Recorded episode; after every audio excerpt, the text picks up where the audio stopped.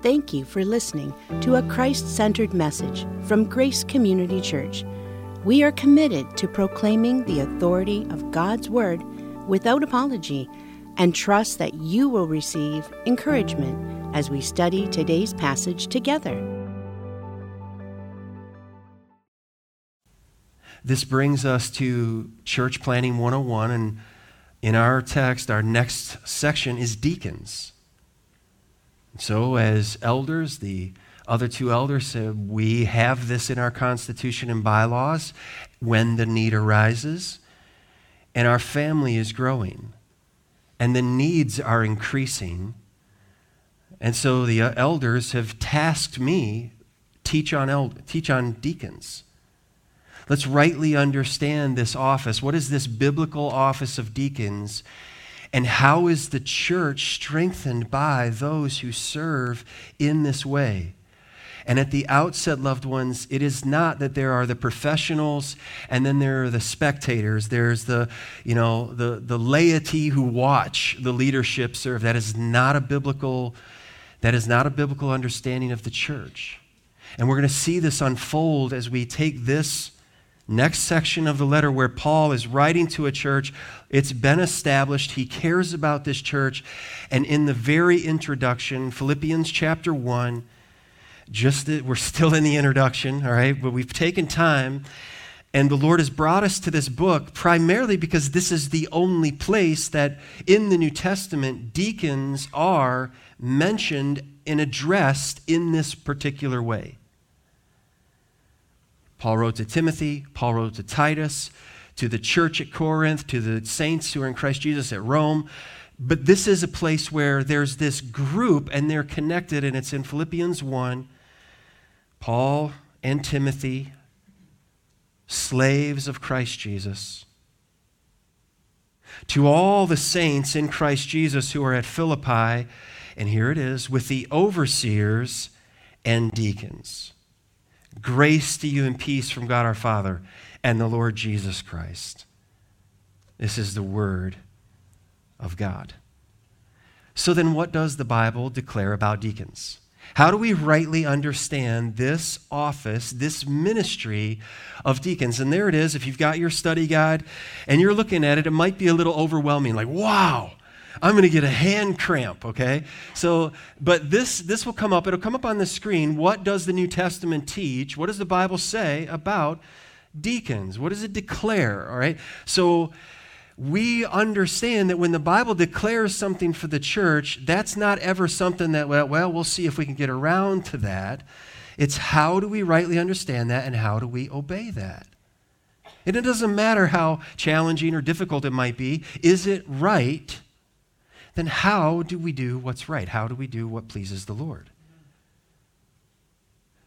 First of all, we see the need. And we'll look at two other passages today, and you see them there on your outline. We're going to be in Acts chapter 6, and we're going to be in 1 Timothy chapter 3. We've been in these places before, but we're specifically looking at this ministry, the ministry of deacons. As I said last week, leadership is always connected to something needs to be done. Something needs to be led. It's not just a title for the sake of a title. It's because something is required, something is needed, and someone needs to meet that need. There's a need for deacons to serve. In Acts chapter 6, so go there with me. Acts chapter 6, first two verses, we see the church is growing. They've encountered so much in the first part of the book of Acts. The Spirit has come. Revival is happening. In Acts chapter 6 and verse 1,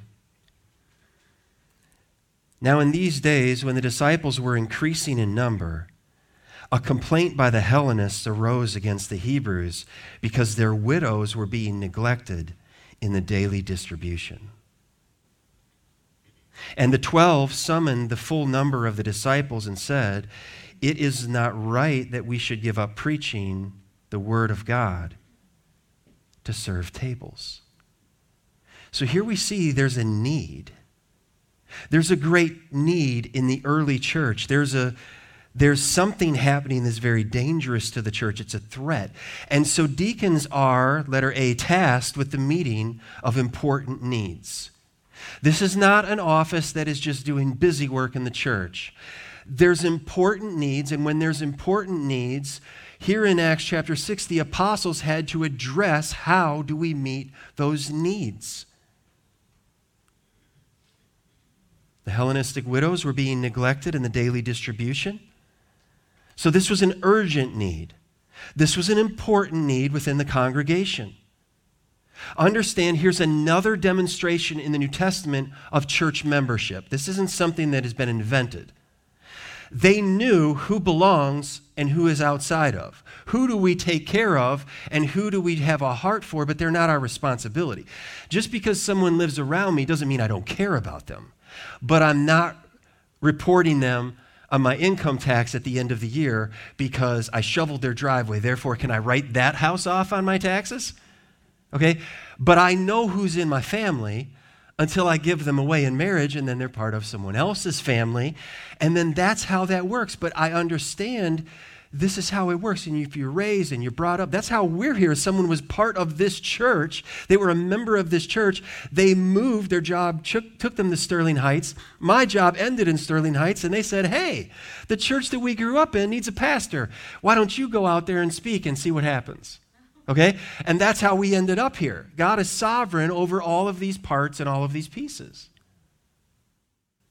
They knew who belonged, and there were people saying rightfully, why are you skipping us?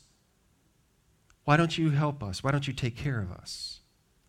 The apostles could have been distracted from eternal matters to deal with urgent needs, but instead they tasked 7 men with the responsibility of caring for these important ladies. Matt Smethurst has written a book on deacons, and he says it this way. He said, the apostles recognized the fundamental truth. A church whose ministers are chained to the tyranny of the urgent, which so often shows up in tangible problems, is a church removing its heart to strengthen its arm. Do you catch that? If the leadership that's committed to prayer and the word are always doing the daily mundane, important things, but the daily mundane, and not spending time, these tangible problems, a church is removing its heart to strengthen its arm. A church without deacons may lack health, but a church without biblical preaching cannot exist. So we'll let these things sink in as we evaluate this. Letter B, these deacons, and they're trusted with maintaining unity in the church. And let me be clear, in Acts chapter 6, they are never called, these 7 men are never called deacons. That term is not used here. What they do is service, but they're never tasked. So this is simply the book of Acts is a record of what happened. How was the church formed? How did it grow? And later we get to these letters like Philippians, and we see, so this is how it formalized. This is how it worked out. These men are trusted with maintaining unity in the church. So the early church encountered internal conflict, and what could have happened by those widows being neglected and continually being neglected, it could have just ruined the church. Legitimately, they don't care about us. They were complaining, no one cares about us. You can say all you want to, you are loved, but if you don't care for me, I don't feel the love. That's what they're saying here. Again, to quote Matt Smethurst, given the root problem facing the 7, we can conclude that deacons should be those who muffle shockwaves, not make them reverberate further. They, speaking of deacons, are persons with fine-tuned conflict radars. They love solutions more than drama and rise to respond in creatively constructive ways to promote harmony of the whole. That is the role of what we see in Acts chapter 6 of these 7 who are chosen. So let's move on to the qualifications then. So we've established there's a need, and I know looking at these notes, that's a lot there, okay? But it's going to make sense in these parts. There's a need. Something needs to be done. Okay, the follow-up question that's reasonable, what kind of person should be meeting that need? Is it just anybody? What are the qualifications for the people chosen to meet those specific needs in Acts 6? And then Paul will give further description in 1 Timothy 3. The deacons are to be able and proved as servants. They should demonstrate the following qualifications. We're going to look at this. Let me quote Alexander Strauch. And guys, we went through this on Saturdays through his eldership. He's written a wonderful book on deacons. He said the deacons represent the overseers, the elders, and act on their behalf in service to God's church. It follows then that they, like the elders, need to be properly qualified, examined, and approved by the church. So just like we said last week, the elders are for the church. They're part of the church, but they're for the church. They're not for themselves. Same thing goes with deacons. There's qualifications for them. So let's look here in Acts 6, the foundation of the office. Like I said, nowhere in Acts chapter 6 do we see these men called deacons, but we see the need and we see qualifications given, and later on it gets even fleshed out more clearly in the New Testament. In Acts chapter 6, there in verse 3, just to read verse 3, they said, "Therefore, brothers, pick out from among you 7 men of good repute, full of the Spirit and of wisdom, and we will appoint them to this duty." So this is where we see the foundation of this office. And they give descriptions. What kind of men were they looking for? What kind of men were the apostles looking for in the early church to take care of these women? And in their description, their qualifications, you can see they love these women. They want them well cared for, not just somebody put in an office like, see what you can do. We did something. They're not politicians. They're serious about caring for these. And so they said, here are the expectations. These men in Acts 6, they need to be men of good repute. All right, they need to be men of good reputation. These men need to be respectable with excellent reputations, and that's where that word repute comes from. It'll come on the screen, of good repute. These men were to be of great character, of wonderful, exceptional character and godly conduct. There it is. Of good repute, of good reputation. And also they were men, they said, we want these men to be full of the Spirit. That they were believers, and therefore the Spirit of God lived in them. And as maturing believers, they demonstrated a clear submission to the leadership of the Holy Spirit. These men were to be full of the Spirit, not full of themselves. Whenever you have leadership in a church, if they're full of themselves, well, here's what I want to do. Here's what I think should be done. Who cares? What does God have for us? Let's do that, no matter how difficult it is. Let's function together. These men were full of the Spirit. And if you're full of the Spirit is the Spirit of wisdom. They said these men need to be full of wisdom. So these men need to have the Spirit of God, love the Lord, love His church, understand, know their Bibles, but they need to be wise. They need to be men who know how to apply truth to real situations. Some people have a lot of knowledge. They have a lot of information, but they lack wisdom. How do you apply that where you say the right thing at the right time in the right way, where you do the right thing in the right way at the right time? That requires wisdom. And the Bible says, if anyone lacks wisdom, let him ask of God, and He gives liberally. Amen. I pray that prayer a lot, even though my name is Wise. Tough name to live up to. I've told you before at my graduation, my dad, my grandfather, and me, we had the 3 wise men. There you go. It was 3. You're welcome. I just threw that in. The foundation of the office, they had expectations. These guys, we want good men. We want them to love these women and care for them. Then there's the formalization of the office. And for that, you're going to hold your spot there in Acts 6 because we're going to come back there, but I want you to go to 1 Timothy 3. So here we go, some years later, as Paul writes, and he is very helpful in how he describes the qualifications for those who would serve as deacons. And here's where, there's 10 areas to write down. But this is important. This is not where there was a lot of qualifications for elders, but, you know, deacons. Just come up with somebody who, you know, do you have a pulse? Good. You're a member? Good. You can be a deacon. I've heard of some churches, you know, just they vote on deacons and whether the person is even there or not. Well, you weren't here and we voted you in, so you have a job to do. That's not biblical. That's not good. So here we see the formalization of the office. And we're going to see this in 1 Timothy 3. You follow along there in your Bibles. In verse 8, Paul writes, and he says, deacons likewise must be dignified, not double-tongued, not addicted to much wine, not greedy for dishonest gain. They must hold the mystery of the faith with a clear conscience, and let them also be tested first, then let them serve as deacons, if they prove themselves blameless. Their wives, likewise, must be dignified, not slanderers, but sober-minded, faithful in all things. Let deacons each be the husband of one wife, managing their children and their own households well.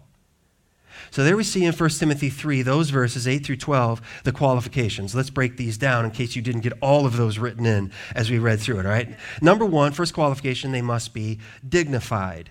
The Greek word is semnos, all right? It's a word that means reverent. They're serious in mind, and their character is they're sober-minded. They're reverent. They're not just silly or flippant about important matters. They're not always saying flippant things followed up by just kidding, okay? That's a grown-up person that understands you can say something like toothpaste out of the tube, and if you say something in a flippant way in the wrong situation, you can do great damage to someone, to a family. So they've grown up. They're worthy of respect. A man of Christian character worth imitating. A deacon should take his responsibility serious and use the office, not just occupy it. Paul says they need to be not double-tongued, all right? So these now he gets into some negative qualifications. And quite honestly, the word dignified or reverent, it really encompasses everything of the rest of the list. And each of the following descriptions describes what does it mean to be a reverent man, a dignified man, not double-tongued, all right, doesn't speak with forked tongue, you know, says one thing in one place, and when he's with another group of people, he says another thing. Wait a second. Weren't you saying, you know, we have you on video a few months ago, and you said, oh, but now the election's coming near, and you're saying. We understand that in the political world that we live in. When that bleeds over into the church, in the name of God, huge disgrace. They're not going to just tell you what you want to hear, but his speech is clear, clean, and dependable. That's a man that can be considered to serve as a deacon. Number three, not addicted to much wine. We saw this last week as well. He's not addicted to alcohol or any other substances. So their mind is not captivated or inebriated by substances. They get a call at 10 o'clock at night, 11 o'clock at night. They're still usable in the cause of the church. You had to get me before the after dinner hour began. No. Sober-minded, not addicted to much wine. Number four, not greedy for dishonest gain. So the deacons, and we're going to see in Philippians where I believe they had some role to do with the ministry, sending Epaphroditus to Paul. And so he addresses them like they're part of meeting the needs of congregation and even community. So they're going to be entrusted with resources. Can you trust them? Not if they're greedy. Not if they use their office to get a list to build their, whatever their small business is, their clientele. No, they need to be men who are content. Number five, they hold fast to the mystery of faith with a clear conscience, with clarity. They're doctrinally healthy. They're sound. Okay? A deacon is not someone who, years after being in faith in Christ, they pull out the old card, well, I don't really know my Bible that well. No. A deacon is someone who says, I'm learning, and I didn't know, and I'm moving that into the now I understand and I comprehend this. And they're moving things from I'm not sure about to now I have a confidence and a humble confidence about these areas. That's a deacon. The mystery of the faith, all right, it isn't that you can't figure this out. It was once hidden, now revealed.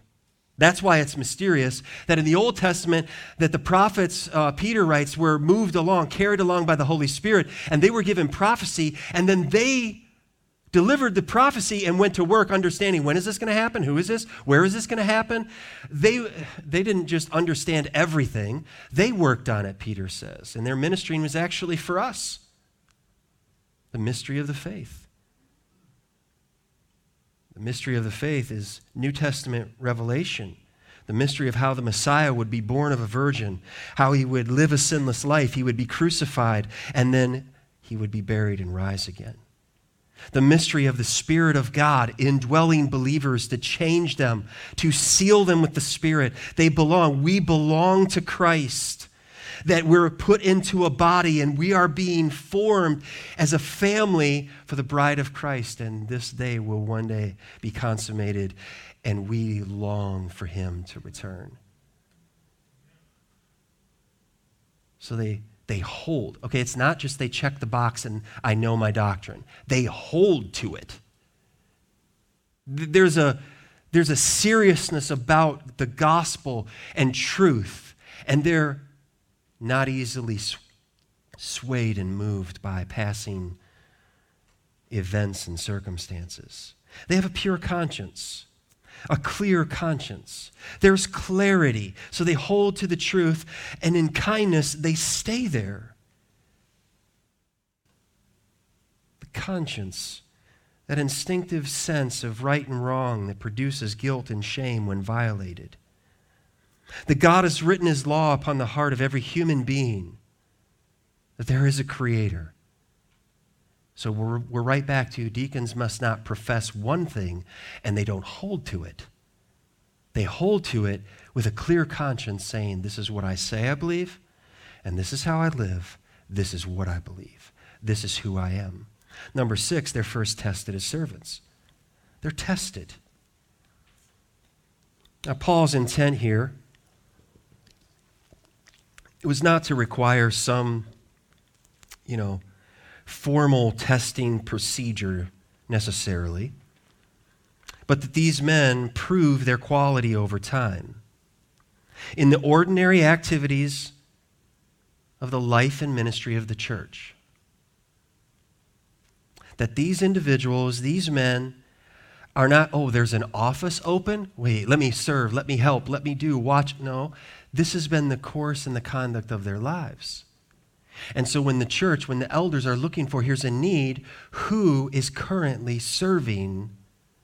And they don't have an office yet, but they're serving already.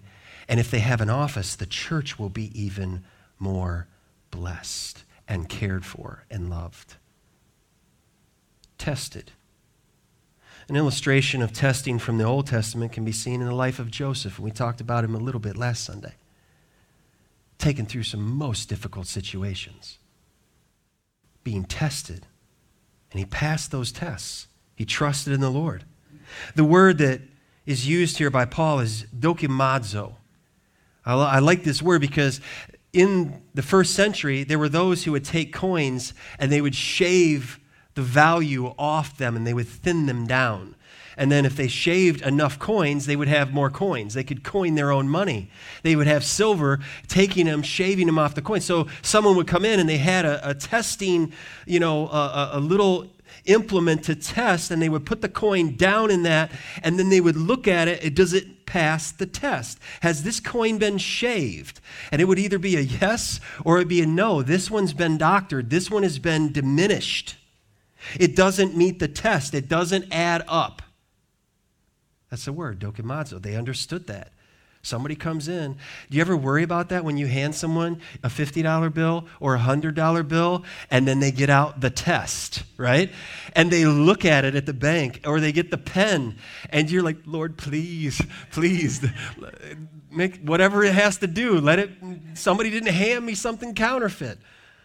I think even this week, I was somewhere and I got change back. It was a $20 bill, and the $20 bill was ripped almost all the way through. And so I'm standing there at the register, and I'm thinking, I hope they take it. I hope it passes the test. It needs to get out of circulation yesterday, but will it work one more time? And it did. And I was carrying on my way like, all right, it's yours now. Send it to the bank. Do whatever you got to do with it. An untested person, if given the office of a deacon, would do more harm than good because they misunderstand the function and the purpose and the place of that office and that place in the church. So let them be tested. How are you tested? Just the ordinary life of the church. Are you willing to serve? Are you interested in serving? Are you found when there's a need, or too busy? I have my life, my schedule, my agenda. I barely have time to make it to church, let alone serve. Can we also say again that when there's instructions and qualifications given for elders or for deacons, it's not just for them. It's for the entire church, that all of the church would aspire to that and follow in their example. So you're not off the hook. You're like, woof, I'm never going to be a deacon. Yeah, no way, you know. Number 7, above reproach. This is also true for elders. The deacon must live a morally upright life.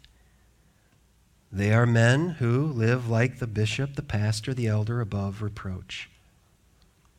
John MacArthur says it this way. He says, deacons must not have any blot on their lives, nothing for which they could be accused, arraigned, and disqualified.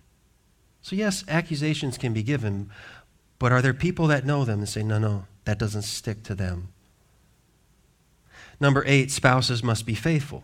This is in verse 11 of 1 Timothy 3.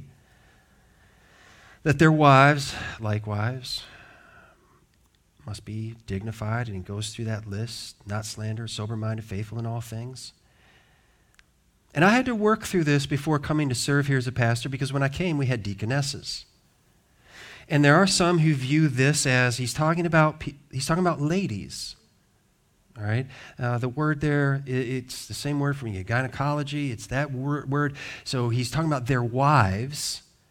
And so I had to work through before I would come to serve here, like, do I see this? I'd never been part of a church that had deaconesses. Do I believe that this is justified from the text, that there can be women who serve in the office of deaconess? And I believe you can make that case for it. I wouldn't have come here if not. But I believe, because, and here's one of the arguments, why would Paul give qualifications for the wives of deacons, but in the first part of 1 Timothy 3, he didn't give qualifications for wives of elders?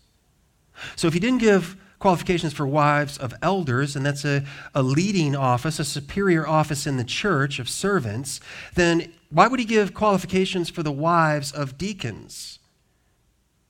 Unless it's a different office. That argument can be made. But I believe there's a reason why, because our wives are not part of shepherding the church. Our wives are not part of teaching and preaching. Our wives' ministry for elders, their ministry, number one, is to their husbands and to their families, and then they serve as saints in the church in the way that they're gifted, in the way that they belong, but they're not owned by the church. When you have, and this has been a struggle in the past, when you have deaconesses and a widow needs to be cared for, how does that deaconess care for that widow unless she involves her husband? Unless she involves another man? If there's tasks to be done, needs to be met, then this deacon is blessed to have a wife who is dignified, not a slanderer, sober-minded, and faithful in all things, because he's going to be caring for those who are hurt, grieving, filled with sorrow. And will he be able to meet that need every time?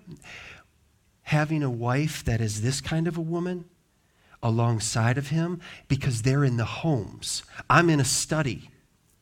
That's my main ministry, whereas deacons are often in homes and meeting needs. And so I believe it's a better understanding now that the deacons have descriptions, because if you have a man serving, it also matters what kind of a wife does he have, because she is going to be integral to his ministry, caring for those who are often neglected and forgotten. So we just have to reason through these things and work these things out. And I would not say that, well, you know, a church that has deacons and deaconesses, well, that's just...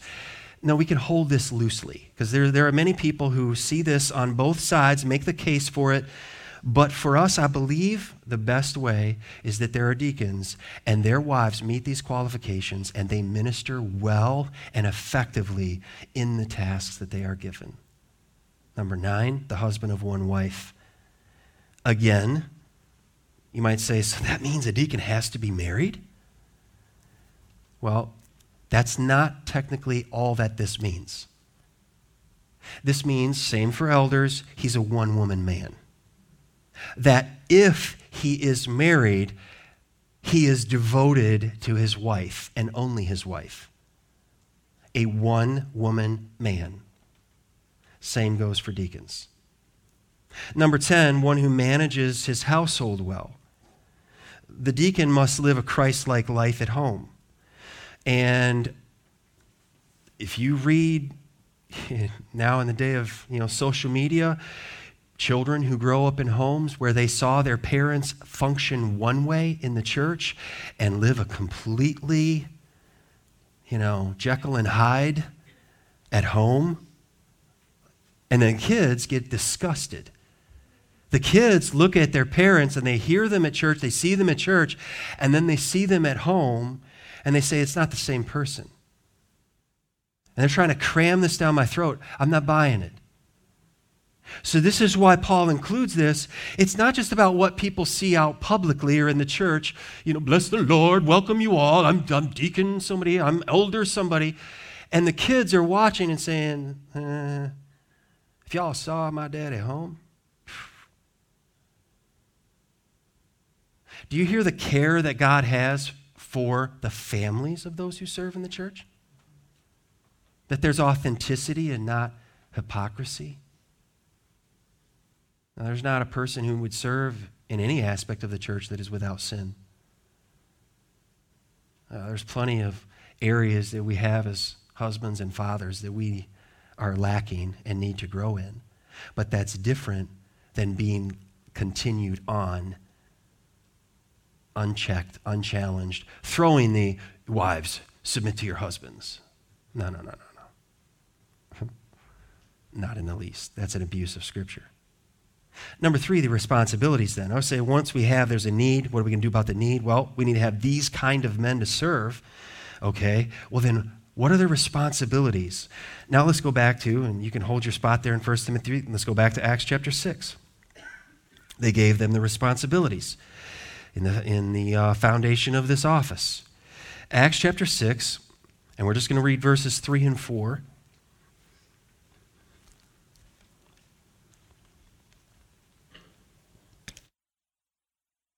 All right, verse 3, therefore, brothers, pick out from among you 7 men of good repute, full of the Spirit and of wisdom, whom we will appoint to this duty, verse 4, but we will devote ourselves to prayer and to the ministry of the word. So, letter A, the responsibility for deacons is to assist the elders. Do you see how this functions together as a team? Not everybody can be the quarterback. And not everybody, you know, can play. As a body, we're not all intended to serve in the same position. Paul deals with that even in Corinthians. If everybody was I want to be the I, that is Mike Wazowski, right? I mean, it's a problem. It doesn't look right. Monsters, okay? The Lord designed the body that every part has a place and a function. And when every part of that body is serving and engaged, the body's strengthened. The body is built up. The body is encouraged. In Article 12 of our Constitution and bylaws, this is what it says. The Board of Elders may at its discretion appoint deacons to serve in the following ways. So Again, elders must be in place for the church to be established, and that's what Paul is dealing with in this church at Philippi. He plants a church, leadership in the church. Here's what we say: assist the elders in the shepherding of the saints and managing Grace Community. Number two, assist the pastor at communion and baptismal services. Number three, aid in the general spiritual care of Grace Community. Number four, supervise the general operations and maintenance of Grace Community buildings and properties. Number five, perform other duties as assigned by the Board of Elders. What's the need? Well, what is their need? How can the deacons meet a need? Is there a need? How do we address that need? Well, I need to be devoted to the ministry of prayer and the word, but the need needs to be taken care of. And so you have to have these qualified men assisting the elders. Letter B, these men serve the church. It's practical ministry, caring for the urgent and important needs of the congregation. So the ministry of the deacon is often a quiet and relatively unnoticed ministry, but the effect of their ministry is eternally profound. So the aim of us studying this would be that every, in this context, men and women, you're married, would the Lord ever use my husband to serve in this way? Would the Lord ever use my father in this way, to serve in this way?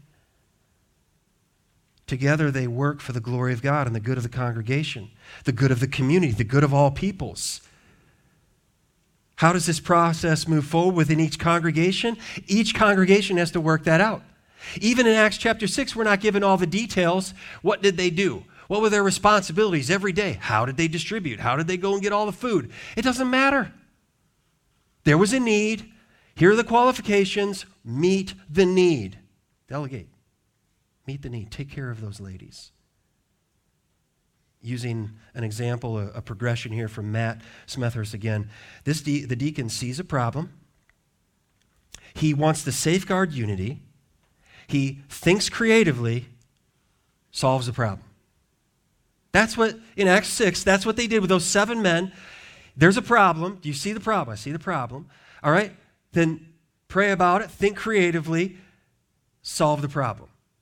And that is what safeguards unity in the church. So I'll say it again. All in the church are servants. If you belong to the Lord Jesus Christ, all are servants. Everyone. We could say with Paul, slave of Christ Jesus. Some serve as assistants to the elders for the glory of God and the good of all peoples. But they're the servers, I'm not the server, because I haven't been asked to serve yet. No. You hear it constantly coming from the pulpit, constantly in small group community. How can we serve one another? How can we grow and serve? Everyone, if you're in Christ, every member is a minister. So we're calling you to salvation first and foremost. We're calling you to obedience through the waters of baptism. We're calling you, because we see it biblically, come into the family of God for your good and for the glory of God, for your discipleship. Engage in the body and then grow in ministry, grow in serving. It's quite interesting that, with the other 2 elders that we have, Russ has served, I don't even know how many years he served faithfully as a deacon. Jay has never served in a church as a deacon. The office of a deacon isn't a precursor to serve as an elder. If you haven't served as a deacon, then we'll never consider you for an elder. That's not it. But often you will see those attributes in the church, and when you start thinking about planting churches, where will leaders come from in Philippi, in Crete, Ephesus? Who's faithful now? Who's faithful when no one's watching, it seems? Because, loved ones, check this, the Lord is always watching, and if we belong to him, do we care about that? And if someone says, not really, then that's a deeper question. That's a bigger problem. Why don't I care about that? Number 4, there's a blessing. There's a blessing of deacons who serve well. This is a great blessing. The church is strengthened. It's going to come on the screen. There's a blessing. Number 4, the blessing of deacons who serve. And now we've added a word. Well, I served. But did you serve well? Did you serve well? That's what Paul says for those who serve well. for the glory of God and the good of others, not just for self-advancement, personal agenda. What is the blessing? Letter A, the church is strengthened. The church is strengthened. This is powerful. Because of those in Acts 6 who served well, the need was met. The ladies were loved and encouraged. The racial tension between those who were the homegrown Israelites and those who were out in other cultures and had come back and they felt like, second-rate Israelite citizens, and the church absolutely washed over that, just like Jesus did with the Samaritans. And he loved them. This could have been a huge, explosive point in church history for them to not care about these women. They're not my people. Well, they haven't come fully back into all Israelite culture, so not my problem. It's not what they said. It's not what they did. The church was strengthened. Acts chapter 6, verse 4. The apostle said, but we will devote ourselves to prayer and to the ministry of the word. And verse 5.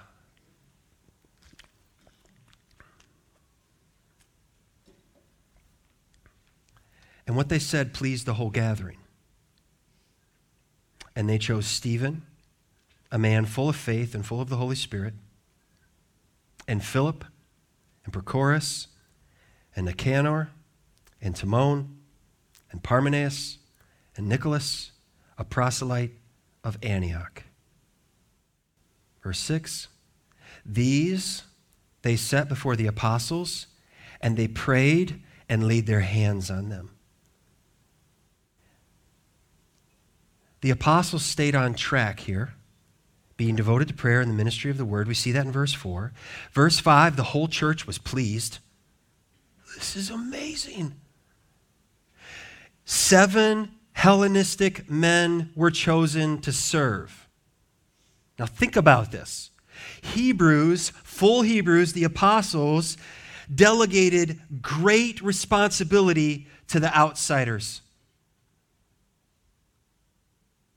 Let that sink in. That these men, these 7 men, were ordained to carry out this ministry. They were set before the apostles. They were prayed over by the apostles. The apostles laid their hands on them, and they were empowered to serve. This is huge, and as we read this, it's like we don't even understand what we just read. Let me bring this home a little bit. Let's go back to the 60s. Let's go back to when there was so much racial tension. And if you have, let's say, a white congregation gathering, and they're gospel-centered, addressing the divide between cultures. And there's a need where there are those who are African American, and there's this tension in the culture, and everybody's watching, how is the church going to respond to this? And so if you have a church leadership, and they're all white, and there's a need among those, and they say, here's what we're going to do. Give us 7 men who are different than we are, and we're going to entrust them to care for the need.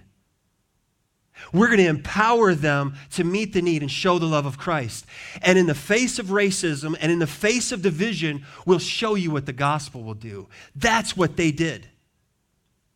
Instead of saying, we'll keep all the power, and we can't trust anybody else, and we're the only ones. No, that's not what they did. They took a gospel-centered approach, and everyone was watching, and they realized these men are trusting the Lord and loving other people, and they're letting go of long-harbored issues from hell, dividing people up based on the language they speak or the color of their skin. This is how the church deals with it. Understand, the church is not the government. The government has a different responsibility. The church has a responsibility for the sake of the gospel. Jamie Dunlop says it this way, an article in Nine Marks. He said, elders lead ministry. Deacons facilitate ministry. The congregation does ministry. That's Ephesians 4, equipping the saints for the work of the ministry. Everybody's involved in this ministry. I want to take every idea that someone may have of, I will be a spectator and I will watch you until I arrive, until I learn enough, until I'm comfortable enough. That is just excuses for disobedience and laziness.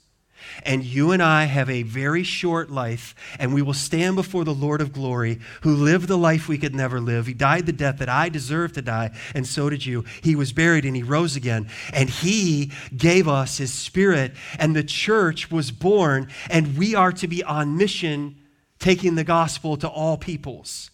And we start here at home, and we serve here at home. We don't wait for, well, when the timing is right, when I get all comfortable, then I will never happen. That's like saying, when we have everything together, then I'll get married, then I'll have children, then you'll never do it. And when that baby is placed into your hands, come on, moms and dads, that first time you realize, I don't have a clue what I'm doing. And then they turn a teenager and you're like, Lord help me, right? But we're going back to command number one, be fruitful and multiply, given to all people. Well, when this happens, and it did, then Acts 6:7 tells us the gospel is advanced. In Acts chapter 6 and verse 7, the gospel is advanced. That's letter B. So the church, the leadership, they all address the situation in a righteous way. And there were results. Acts chapter 6, verse 7. What are these results? Well, let's read it. And the word of God continued to increase, and the number of the disciples multiplied greatly in Jerusalem. And a great many of the priests became obedient to the faith. That would be the hardest person to be won to faith in Christ, a priest, fully immersed in Judaism. The word of God continued to increase. The number of disciples multiplied, not just added now, multiplied greatly in Jerusalem, and a great many of the priests became obedient to the faith. This is incredible. This is the advancement of the gospel. That's what happens when a church handles its business rightly. Cares for others righteously. Letter C, good stewards will be rewarded. Good stewards will be rewarded. Now, that ministry, and we don't see more of that type in the book of Acts. We see the churches multiplying, the churches growing. But then let's go back to 1 Timothy chapter 3. So we've given the expectation, the qualifications for these stewards. And letter C, good stewards will be rewarded. In 1 Timothy chapter 3, Paul says, for those who serve well as deacons. So that's why I included the serving well. For those who serve well as deacons gain a good standing for themselves and also great confidence in the faith that is in Christ Jesus. You hear that? Do you hear the motivation for someone to serve well? Especially in this office, that they would, Paul says, receive a good standing. They'll be rewarded.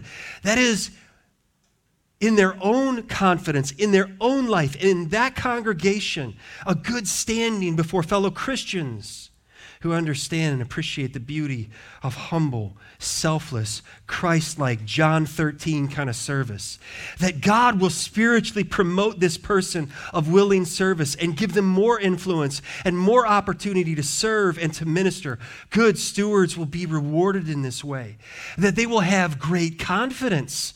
That is boldness in the faith that is in Christ Jesus. They now have a faith that they believe, that they've confessed, but they see that faith worked out in their lives. And they're bringing that faith into difficult situations. And they're meeting needs, and the Spirit of God through them is blessing the congregation. And they're seeing conflict and division dispelled and quieted. That the deacon is where conflict goes to die. That division in the church dies with deacons serving. They're like shock absorbers. Aren't you thankful for those on your car? That's what deacons are to the church. For the glory of God, the sake of the gospel, and the good of all peoples. So what then is a biblical view of deacons? Well, here it is, in a way of summary. There's a great need for deacons to serve. It's a great need. We saw that in Acts 6. It's a great need. This is important. We have to help these people. We have to help these widows. There are high qualifications for deacons who serve. There are important responsibilities of deacons who serve, and there are magnificent blessings for deacons who serve well, and of them and through them for the church and for themselves and for the glory of God and the spread of the gospel. Loved ones, can we bring this down to personal application? Are we serving well? Are we serving our master well, or is it an afterthought to us? Are we prioritizing serving the Lord Jesus Christ?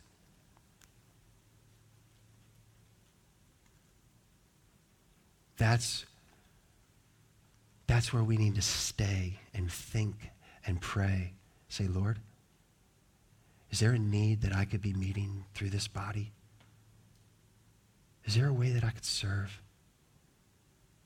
Will you enable me? It's not because I can do that. It's because you've done so much for me. I want to serve you. I'm thankful for those who serve. We have people who serve taking care of buildings. We have people who serve preparing communion, helping with baptism. There's a lot that goes into all types of ministry. At the end of the day, it's the body of Christ. Every person serving in the way that they're gifted, and the body's built up. And a place is made for brand new Christians, for believers who are taking that first step of obedience, from the young to whatever age you want to fill it. Where are you? And what is your next step of obedience? Let's stand together. Father, I thank you for the gospel. The gospel changes us. And you radically reorganize our desires, our goals, our motives. And together we aim to serve you, Lord. I thank you for your church. I thank you for the countless hours of ministry and service that goes on publicly and behind the scenes. Lord, you told us, and it's recorded in Luke, pray therefore the Lord of the harvest that he will send forth laborers into his harvest. And we together are praying that now. Will you raise up laborers for your harvest? Will you use us as faithful laborers in your harvest for the glory of Jesus, in whose name we pray? Amen. Thank you again for listening to Teaching from the Word at Grace Community Church. We are located in Richmond, Michigan. You can find us online at mygracechurch.com. Please subscribe and follow us at My Grace Church. It would be greatly appreciated if you would take a moment to rate, like, and share this message. We want you to always remember that you are loved.